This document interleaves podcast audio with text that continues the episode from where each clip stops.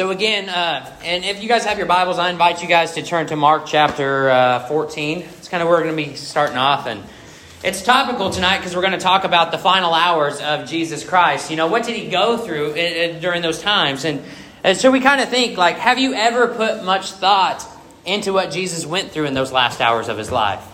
You know, many of us say, yeah, he was nailed to a cross. Yeah, he, he, he went through such agony and such suffering and such torment, but it kind of just rolls right over our head or until we dive into it, man, and it causes us to almost weep. I mean, think about from the triumphal entry to, uh, to the crucifixion.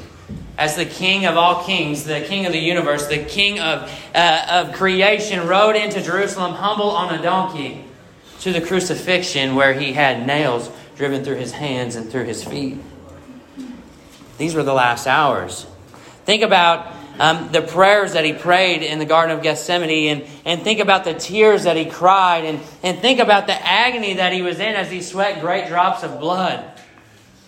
As he said, Father, not my will, but yours. If you can remove this cup from me, please do it, but not my will, yours. Thinking about the Last Supper as, as John leaned back on his chest and, and he was surrounded by his friends and knowing that somebody would betray him still. And, and think even of the crown of thorns as it was pressed on his head and each thorn dug deeper into his skull and great, great drops of blood fell down. And those were the last hours of Christ. What precious hours, right? To think that he went through all of that for me, for you.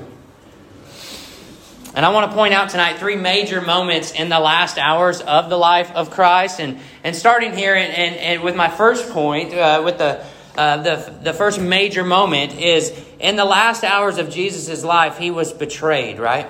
So, reclining at a table, eating the last Passover, Jesus declared in Mark chapter 14, verse 18 Truly I say to you that one of you will betray me, one who is eating with me. So, who is Jesus referring to that's going to betray him? Judas, right? We've all heard the story enough, correct? So let's read Mark chapter 14, verse 43 through 50, and let's get the, the, the story spelled out here. So immediately, Mark uh, 14, 43, immediately, while he was still speaking, Judas, one of the twelve, came up accompanied by a crowd with swords and clubs, who were from the chief priests and scribes and the elders. Now he who was betraying him had given them a signal, saying, Whomever I kiss, he is the one, seize him and lead him away under guard. After coming, Judas immediately went to him, saying, Rabbi, and kissed him. They laid hands on him and seized him. But one of those who stood by drew his sword and struck the slave of the high priest and cut off his ear. And Jesus said to them, Have you come out with swords and clubs to arrest me as you would against a robber? Every day I was with you in the temple teaching, and you did not seize me, but this has taken place to fulfill the scriptures. And they all left him and fled. So Judas, the man who kept uh, kept the money in the group, the man who spent those three years just walking and learning and growing with Jesus, this man, the one of the twelve disciples, it was him who betrayed the Lord. Judas saw Jesus with his very own eyes, what we wouldn't give to see Jesus with our own eyes, right? Amen. Judas saw the miracles. He saw Lazarus raised from the dead. He saw the feeding of the 5,000. He saw so much stuff. Uh, and, and even Judas, he preached. He was in full time ministry. He was sent out by Jesus, right? He ate with Jesus, he served with Jesus. How could someone who beheld Jesus in all of these ways turn around and deny him? And the answer's hard, but the answer's real. The answer's true. Judas, one of the 12 disciples, betrayed Jesus with a kiss to fulfill the Old Testament scriptures that foretold of Jesus being betrayed and dying the terrible death that he did. Let's, if you don't believe me, let me show you a few of them. Look at Psalm 41 9. It should be on the screen here. Psalm 41 9. Hey, Drew, next slide, please. Oh, there we go. Thank you. Sorry, Bubba. My bad. Please forgive me. Even, uh, even my close friend in whom I trusted, who ate my bread, has lifted up his heel against me. And Zechariah 11, 12 through 13 I said to them, this is Zechariah 11, 12 through 13, 11, verse 12 through 13. I said to them, If it is good in your sight, give me my wages, but if not, never mind. So they weighed out 30 shekels of silver as my wages. Then the Lord said to me, Throw it to the potter, that magnificent price at which I was valued by them. And you'll see the correlation here pretty soon in just a moment. So I took the 30 uh, shekels of silver and threw them to the potter in the house of the Lord. And then verse 13, or 13, verse 7 Awake, O sword. You can go back. Awake, O sword, against my shepherd and against the man, my associate. Look at those capital letters. Declares the Lord of hosts Strike the shepherd that the sheep may be scattered, and I will turn my hand against the little one. What did he say in verse 49? Every day I was with you in, in the temple. Uh, teaching, and you did not seize me, but this has taken place to fulfill the scriptures. And then in verse 50, and they all left him and fled. He, they struck the shepherd, and, and all of the sheep had fled. So Judas betrayed Jesus, listen, for the exact amount of silver pieces that was prophesied by Zechariah 30 pieces of silver. And guess what that 30 pieces of silver was the wage for? It's the price of a slave in the Old Testament. Let's look at Exodus 21, verse 32. If the ox gore, that is the wrong. Yeah, if the ox gores a male or female slave, the owner shall give his or her master 30 shekels of silver, and the ox shall be stoned. And then, uh, and this is uh, Jesus betraying him, or Judas betraying Jesus for the for the 30 pieces of silver. Then one in Matthew 26, 14 to 15. Then one of the twelve, named Judas Iscariot, went to the chief priests and said, What are you willing to give me to betray him to you? And they weighed out 30 pieces of silver to him. So the king of kings, uh, it was sold for 30 measly pieces of silver. Jesus Christ sold as a slave in a sense, for 30 pieces of silver. And to be more detailed, Judas tried to even return the money in remorse, but never in repentance did he approach God and ask for forgiveness. If you remember Peter's response after he denied Jesus three times, what did he do? The scripture says that he went out and he wept bitterly. He had remorse, he had repentance in his heart. He, he, he was convicted. And, and, he, and he asked the Lord to forgive him. He wept bitterly. Well, Judas never did. He had worldly sorrow. He went and tried to give the money back. Instead, Judas went out and hung himself, passing away the same way that he was born, lost and hell bound. Let's look at Matthew 27, verses 1 through 10. This is him uh, betraying Jesus. Now, when morning came, all the chief priests and the elders of the people conferred together against Jesus to put him to death, and they bound him, led him away, and delivered him to Pilate the governor. Then, when Judas, who had betrayed him, saw that he had been condemned, he felt remorse and returned the 30 pieces of silver. He felt remorse. Returned the 30 pieces of silver to the chief priests and elders, saying, I have sinned by betraying innocent blood. But they said, What is that to us? See that yourself. And he threw the pieces of silver into the temple sanctuary and departed, and he went away and hanged himself. The chief priests took the pieces of silver and said, Is it not lawful to put them in the temple treasury, since it is the price of blood? They conferred together and with the money bought the potter's field. You remember that in Zechariah as the burial place for strangers. For this reason, that field has been called the field of blood to this day. Then that which was spoken through Jeremiah the prophet was fulfilled, and they took the thirty pieces of silver, the price of one whose price had been set by the sons of Israel, and they gave them to the potter's field as the Lord directed me. All this had to take place. That's what Judas was born to do, guys. In fact, he's even called the son of perdition. He was filled by Satan himself. Someone had to betray Jesus. The scriptures foretold that someone would have to, and his name was Judas. Don't get this mixed up though, okay? Because God never made Judas sin. That's super important. God did not make Judas sin. Judas stole from the money box. He opened the door to Satan. You can find that elsewhere in Scripture. He used to pilfer from the money box, is what it said. He opened the door to sin, guys. This small sin leads to even more sin and to even more greed. And when the devil gets a foothold in your life, he's going to take you further than you want to go, and he's going to take you deeper into hell than you ever thought or could you ever have imagined. So the point of the matter is don't give the the devil a foothold in your life. Amen? One sin's going to lead to a bigger sin, and it's going to lead to a bigger sin. If you don't stop and repent. After all those intimate years with Jesus, Judas handed him over to be nailed to a cross for 30 pieces of silver. Satan and the wickedness of Judas's heart caused him to betray the Savior caused him to betray his own master. But I want you guys to lean in real close. If I could, I'd grab your face and I'd pull you in. This didn't stop Jesus from loving on Judas. Amen. Jesus knew exactly who Judas was. He knew exactly who would betray him. In fact, nothing was created uh, that was created through him. It was all Jesus who created the whole entire world. He made Judas. He formed him in the inward parts. He is God. He knew exactly who Judas would be. He knew exactly the death that he would face because of Judas betraying him. And what did Jesus do? Jesus taught him. Jesus bent down wrapped in a towel and he washed his feet. He loved on him. He served him. He fed him. He didn't give up on him. He continued to tarry with Judas, right? He never stopped showing him grace. God makes it rain on the just and the unjust, is what the scripture says. There's a thing called common grace. Hang out around, hang out around us long enough, we'll get to that, and I'll teach you guys about that. But we got to go back to our question, right? Why did Judas have to betray Christ? So if we look at Genesis chapter 50, verse 20, it's an awesome example that I think. As for you, you meant evil against me, but God meant it for good in order to bring about this present result. What is the present result? To preserve many people alive. What's the story happening behind all that in Genesis chapter 50? Well, it's about Joseph and, and, his brothers, right? So, what did Joseph's brothers do to him? They bound him up, they threw him in a well, right? He was sold into slavery, he ended up in prison. But what happened to, what happened to Joseph? He rose through the ranks, right? He was pretty much a king, right? What was what else was going on? There was a huge famine going on. All of Israel was about to perish. They moved to Egypt. Guess who's there sitting almost on the throne? Joseph's there. Joseph recognizes them. They don't recognize him.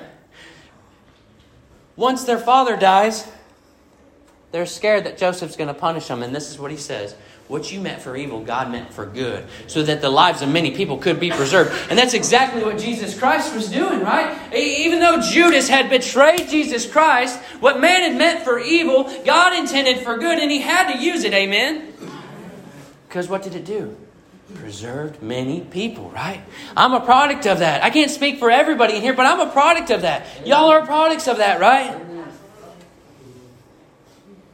Had no one betrayed Jesus, had such vile and wicked evil never been demonstrated, then the greatest display of love and mercy in all of uh, history would never have been able to be executed. Judas would have never betrayed Jesus. The salvation of many would never be accomplished. There would be no great exchange. So, this brings me to my second moment in Jesus' last hours. Um, it's. Uh, in, in the last hours of Jesus' life, he was exchanged. So, in other words, in the last hours of Jesus' life, he was convicted as a criminal, while a criminal was released as innocent. You guys probably know who we're going to talk about, right? Mark chapter 15, verses 6 through 15.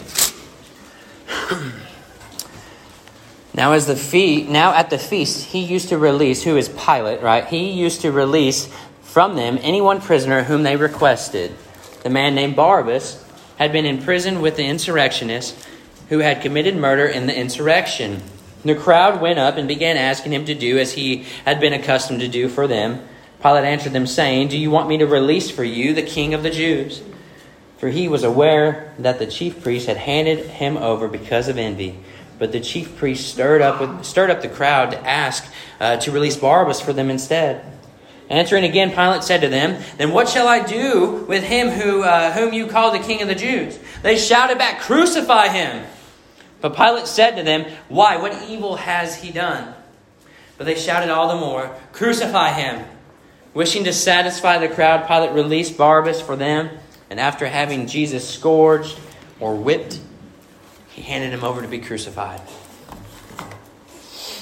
So, in these last hours of Jesus' life, he stood before an angry crowd, and at the hands of Pilate, he was delivered over to be crucified. Y'all been sentenced before, right? A lot of us have. Pete, you ever been? You ever had to go to jail? Nope, didn't think so. I mean, sometimes when you get sentenced to prison, what happens? Well, your old heart just, right, drops. Sucks. Ain't nobody wants to go to prison. Ain't nobody want to get convicted guilty of a crime that they committed. But here's the thing: Jesus didn't commit the crime. He was perfectly innocent, right? And he got convicted. Think about the anguish that was going on in his heart. Yet he had perfect peace of knowing what was going to happen, right? He knew. Nobody else knew, but he knew. Same time, why was he sweating great drops of blood in the garden if he wasn't um, in anguish still yet? Listen to what Pilate says in Luke chapter 23, verse 13 through 15. Pilate summoned the chief priests and the rulers of the people and said to them, You brought this man to me as one who incites the people to rebellion. And behold, having examined him before you, I found no guilt in this man regarding the charges that you make against him. No, no, nor has Herod, for he sent him back to us. And behold, nothing deserving death has been done by him. Perfectly innocent. Amen. Pilate saw that Jesus was innocent. He saw that there was no fault in him.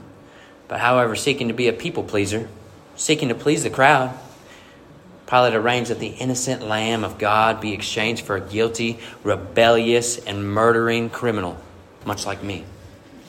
So, in these final hours of the life of Christ, he was exchanged, taking the place of a criminal, while the murdering criminal was released as innocent, taking the place of Christ. And I'm going to say it like that a few more times so you guys to really understand it what the great exchange was, what happened. But I want you guys also to kind of just wait a minute and slow up here with me. Recognize the beauty that's in the text here. Do you not see the, um, the illustration that could be made here? So, to us who believe, we're the guilty Barabbas, right? We're the murdering, rebellious, thieving, lying, murdering insurrectionist named Barabbas. This was us. But what happened? Jesus took our place, right? Amen. Now, in terms, so this is the great exchange. Now, in terms of the great exchange, I can't speak for everybody in here because I don't know where all of you guys stand with the Lord, whether you're saved or not, whether you've turned from your sins and confessed Jesus as Lord, whether you produce the fruit of the Holy Spirit or not. I can't speak for everybody, but I can speak for me, and it's very personal. Jesus took my place that day. Amen. I want you to ask yourself this question Did, did Jesus take your place that day? Have you ever been exchanged in that great exchange? Is that true about you? Is that true in your life? Are you in the crowd shaking your hand? Crucify him! Crucify him! Crucify him! Who are you? The innocent Jesus was convicted as a guilty criminal while Barabbas uh, was released as an innocent man. There it is again. A great exchange happened that day between Christ and Barabbas. What was Barabbas's became Christ, and what was Christ became Barabbas. So, in the same manner, on the day that I was saved by God through His Son, Jesus Christ, all my sin was laid on Christ. It was laid on Him, and all of His righteousness became mine, right? The innocence of Jesus is now mine, and I can stand before the Almighty Father in heaven, and He sees who? He sees His Son. He doesn't see me as a lost sinner, He sees His Son clothed in righteousness, right? Why? Because of the great exchange, right? Jesus took my place, being sentenced to death on the cross. Lord knows I should have been there. Should you have been there? Yes, you should have been. Lord knows that that was my cross. That wasn't his cross. Should have been mine. Jesus didn't deserve to be condemned as a criminal and be sentenced to such an agonizing death, right? He deserved to be exalted. He deserved to be humiliated, right? Jesus didn't deserve to be betrayed. He didn't deserve to be denied. Jesus didn't deserve to be tortured. The hands of the wicked people uh, would have been my hands if, if I was there. The hands of these wicked people blindfolding the king of creation and hitting him. They laughed at him. They mocked him, telling him to prophesy who hit him. They punched him. They slapped him. They chained him up. They led him around like a prisoner. They scourged him with a whip. With metal tips, they annihilated his flesh. They ripped massive holes in his body. Get the picture. It wasn't just some fluffy little whip, it had metal tips on it, ripping his flesh apart. For who? For us. They mocked him. The king. The king. They mocked him. They twisted a crown of thorns on his head. They shoved it in place. They placed a purple robe over his shredded flesh. With reeds, they drove the crown of thorns deeper on his head every time they hit him. And they spat on him, and they spat on him some more. They bowed their knee in mockery to worship him and then ripped the purple robe from his mutilated flesh again. They laid a heavy wood beam on his back and they made him carry his own execution device to Calvary. They led Jesus to Golgotha they led Jesus to Calvary. He shouldn't have been there. That was my place. But I thank the Lord that He was there, that He did take that place for me, right? Thank you, Lord. And the third major moment in, in the life of Jesus was his crucifixion. So, in the last hours of Jesus' life, nails were driven into his hands and into his feet. Stretched him out on a cross. They lifted him high in the air between two thieves. He was stretched out on a cross. They nailed his hands and his feet. They stretched him up. There's a hole dug in the ground. And what did they do? They lifted him up, and then thud, he fell in place. Cross was in place. His death was certain. Right? He wasn't getting down off of there. Thud. Think about that. What happened on the cross for those six hours? For six hours, nailed to a cross. What happened? Mark 15, 33 through 39. When the sixth hour came, darkness fell over the whole land until the ninth hour. And at the ninth hour, Jesus cried out with a loud voice, Eloi, Eloi, lama sabachthani, which is translated, My God, my God, why have you forsaken me? When some of the bystanders heard it, they began saying, Behold, he is calling for Elijah. Someone ran and filled a sponge with sour wine, put it on a reed, and gave him a drink, saying, Let us see whether Elijah will come to take him down. And Jesus uttered a loud cry and breathed his last, and the veil of the temple was torn in two from top to bottom. When the centurion, who was standing, who was a soldier, a Roman soldier, who was standing right in front of him, saw the way he breathed his last, he said, Truly, this man was the Son of God. Let's pause for a minute and pray.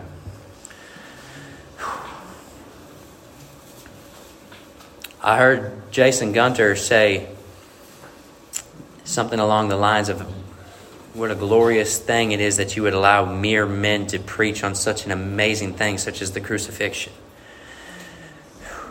Father, I pray as we enter into this and we see what your crucifixion accomplished, Lord, what you accomplished on that cross, that sacrifice, that atonement that was made. I pray, Father, that you would help us to really understand that, to hold it deep in our hearts, to treasure this, not to forget this moment ever, Lord.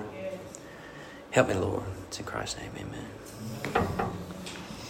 So I kind of want to point out to you again, you know, like a good Baptist preacher, right? Three more major things that happened on the cross that day. You know, I got three points for three sub points and three more sub points on top of that. I'm just kidding. But I want to point, I, I really do, I want to point out three major things that happened on the cross that day. In verse 34, let's read that again. It's just so powerful. At the ninth hour, Jesus cried out with a loud voice, Eloi, Eloi, lama sabachthani, which is translated, My God, my God, why have you forsaken me? My God, my God, why have you forsaken me? God the Son is crying out to God the Father, My God, my God, why have you forsaken me? Have you turned your back on me? Where are you, Lord? Where are you, God? Jesus is quoting Psalm 22 1, and I don't have it on the board, I don't think, guys. He's quoting that. What's this mean, though? Why would Jesus cry this out? Why would the Father abandon his Son who's done no wrong? The only way the great exchange that I spoke of earlier that can take place is through this agony, is through this crucifixion and through this death. The only way that that that the righteousness of Christ can become ours and ours can, and our sin can be laid on him is through that crucifixion. And by faith we receive that. It's the only way it can happen. It could only happen one way. Jesus had to die.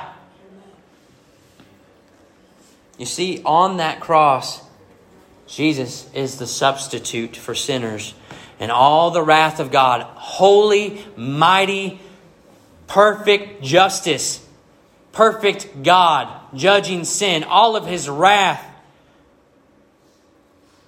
was poured out on his beloved Son, who never did one wrong thing. It's the only way. Jesus is the substitute for sinners. That we should have been there. He died in our place. 2 Corinthians chapter 5 verse 21. He made him who knew no sin to be sin on our behalf so that we might become the righteousness of God in him.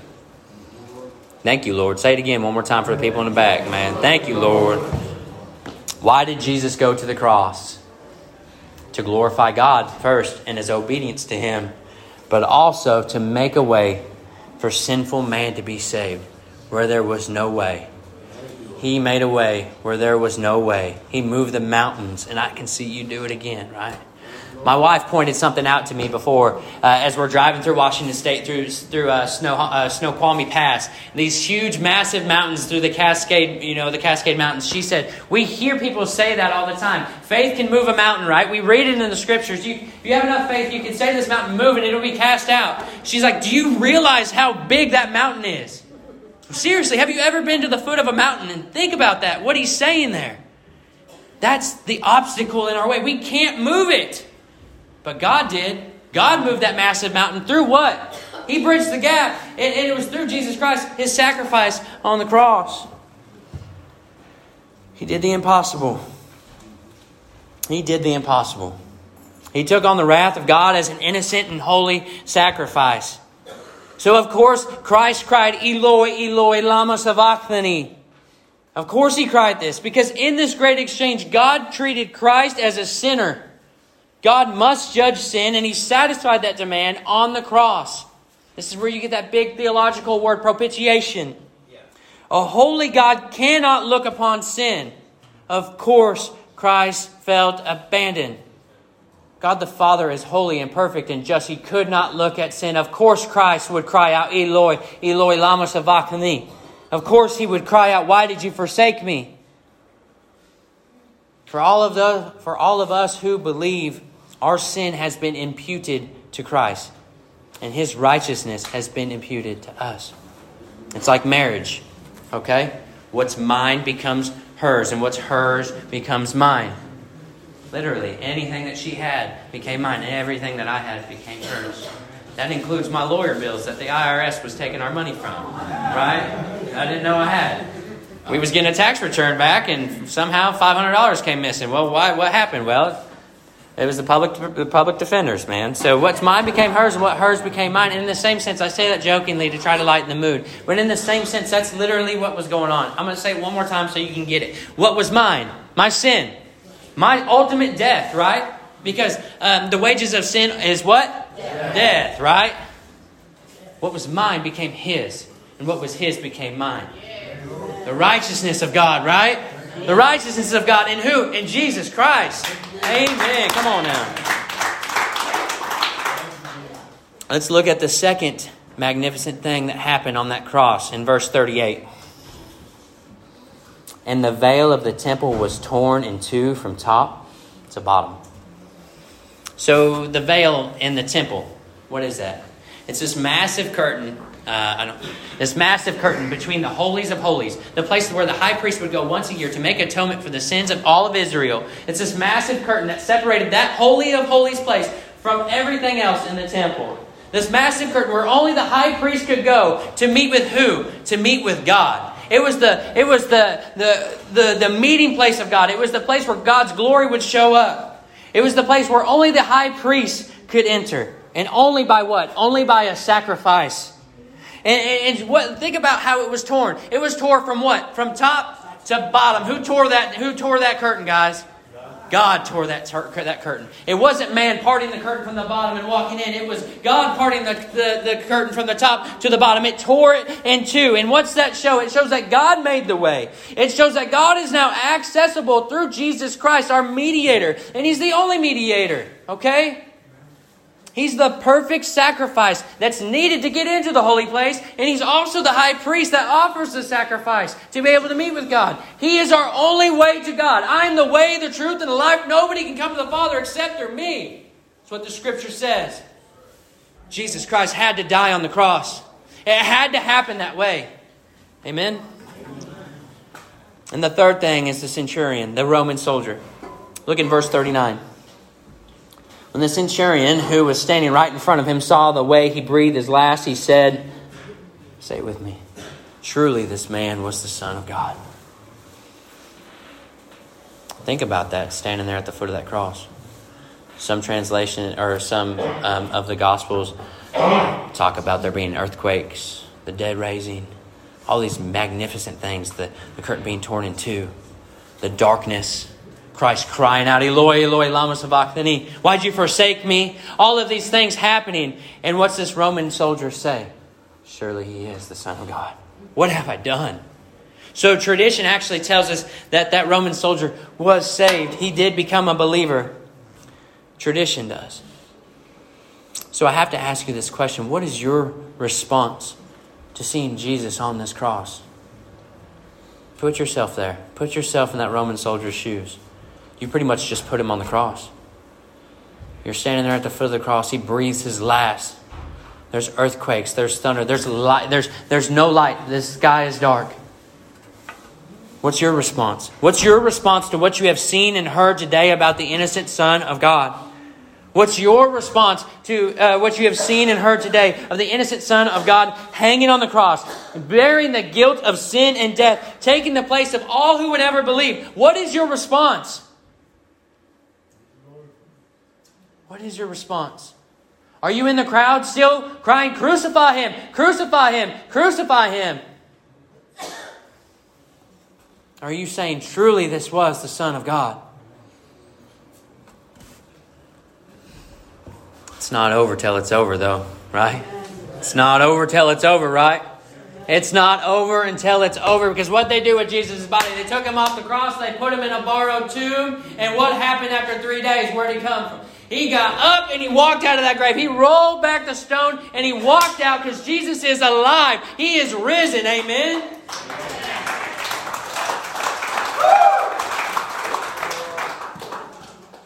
It's not over till it's over, right? That was Friday. Sunday, yeah, yeah, I love that thing, man.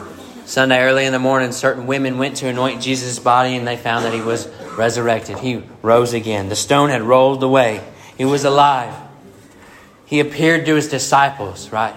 So if I go to do something, if I say, if I say I can jump over this building, ain't none of you guys would believe me unless you saw me do it, right?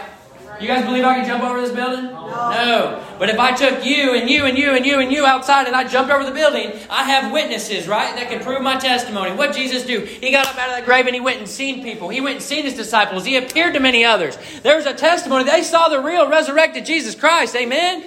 What Doubting Thomas do? Thomas put his finger in his side. He touched his nail pierced hands. He said, You got to show me your hands. Think about that. He stuck his finger in his side. He's alive, he's got flesh, a glorified body. What's your response to the fact that Jesus fulfilled countless prophecies in his coming life, death, and resurrection? I want to name off a few of them, okay? He's the seed of Judah depicted in Genesis 49:10. He's the great I am depicted in Exodus 3. His blood was the atonement depicted in uh, Leviticus 17:11. He was lifted up like the serpent on the serpent on the pole in Numbers 21. He was the curse that hung on a tree depicted in Deuteronomy 21, 23. He is the captain of our salvation in Joshua 5, 14. Our kinsman redeemer in Ruth 4. Our faithful priest in 1 Samuel 2, 35.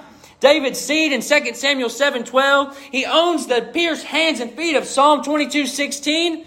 It was his clothes that they cast lots for in Psalm 22, 18. He covered the agony, he suffered the agony of the cross in Psalm 22, 14 through 15.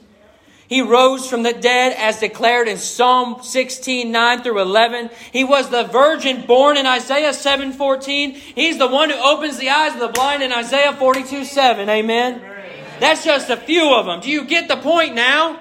There's over 350 that he's, that he's fulfilled, and he's still fulfilling them today. Tell me he's not real. He is real. He did die. He is risen and He is alive. What's your response? We're all made in the image of God. We all have dignity. We all have worth. We all have value, even apart from Christ. However, we are also sinners from birth, rejecting God and betraying Jesus in our own sin until the day of our salvation. We're much like Judas. And in our sins, we betray Jesus with a kiss. We nail him to the cross. We're much like Judas betraying the very God who created us in his image. Jesus knows our fallen state. It doesn't stop him from showing us all grace and mercy and drawing us to him through the Holy Spirit. It doesn't stop him from showing us grace and mercy, just as he showed Judas grace and mercy those three years. Just as he said on the cross, Father, forgive them, for they know not what they're doing. Jesus is in the business of forgiveness. He's in the business of reconciliation.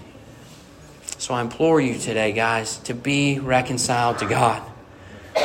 Lay it all down, dude. Whatever it is that you're hanging on to, lay it down, homie. Lay it down. Test yourselves. Are you a wolf in sheep's clothing? Are you a self deceived Judas? Are you sitting in this room as a fraud? Really examine yourself. Ask yourselves, where am I at in the crowd, Jesus? Am I taking the place of Barabbas? Or am I in the crowd shouting, Crucify, crucify, crucify? Am I the centurion saying, This truly is the Son of God? Or you are the Pharisees over here off the side of the hill shouting, We've done a good thing. I'm glad we killed him. What's your response?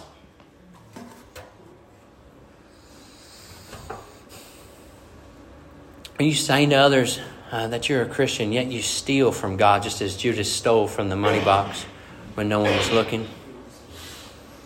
Be careful and don't open up uh, the door to sin like Judas did. Don't betray Jesus with a kiss tonight. Don't leave here doing that.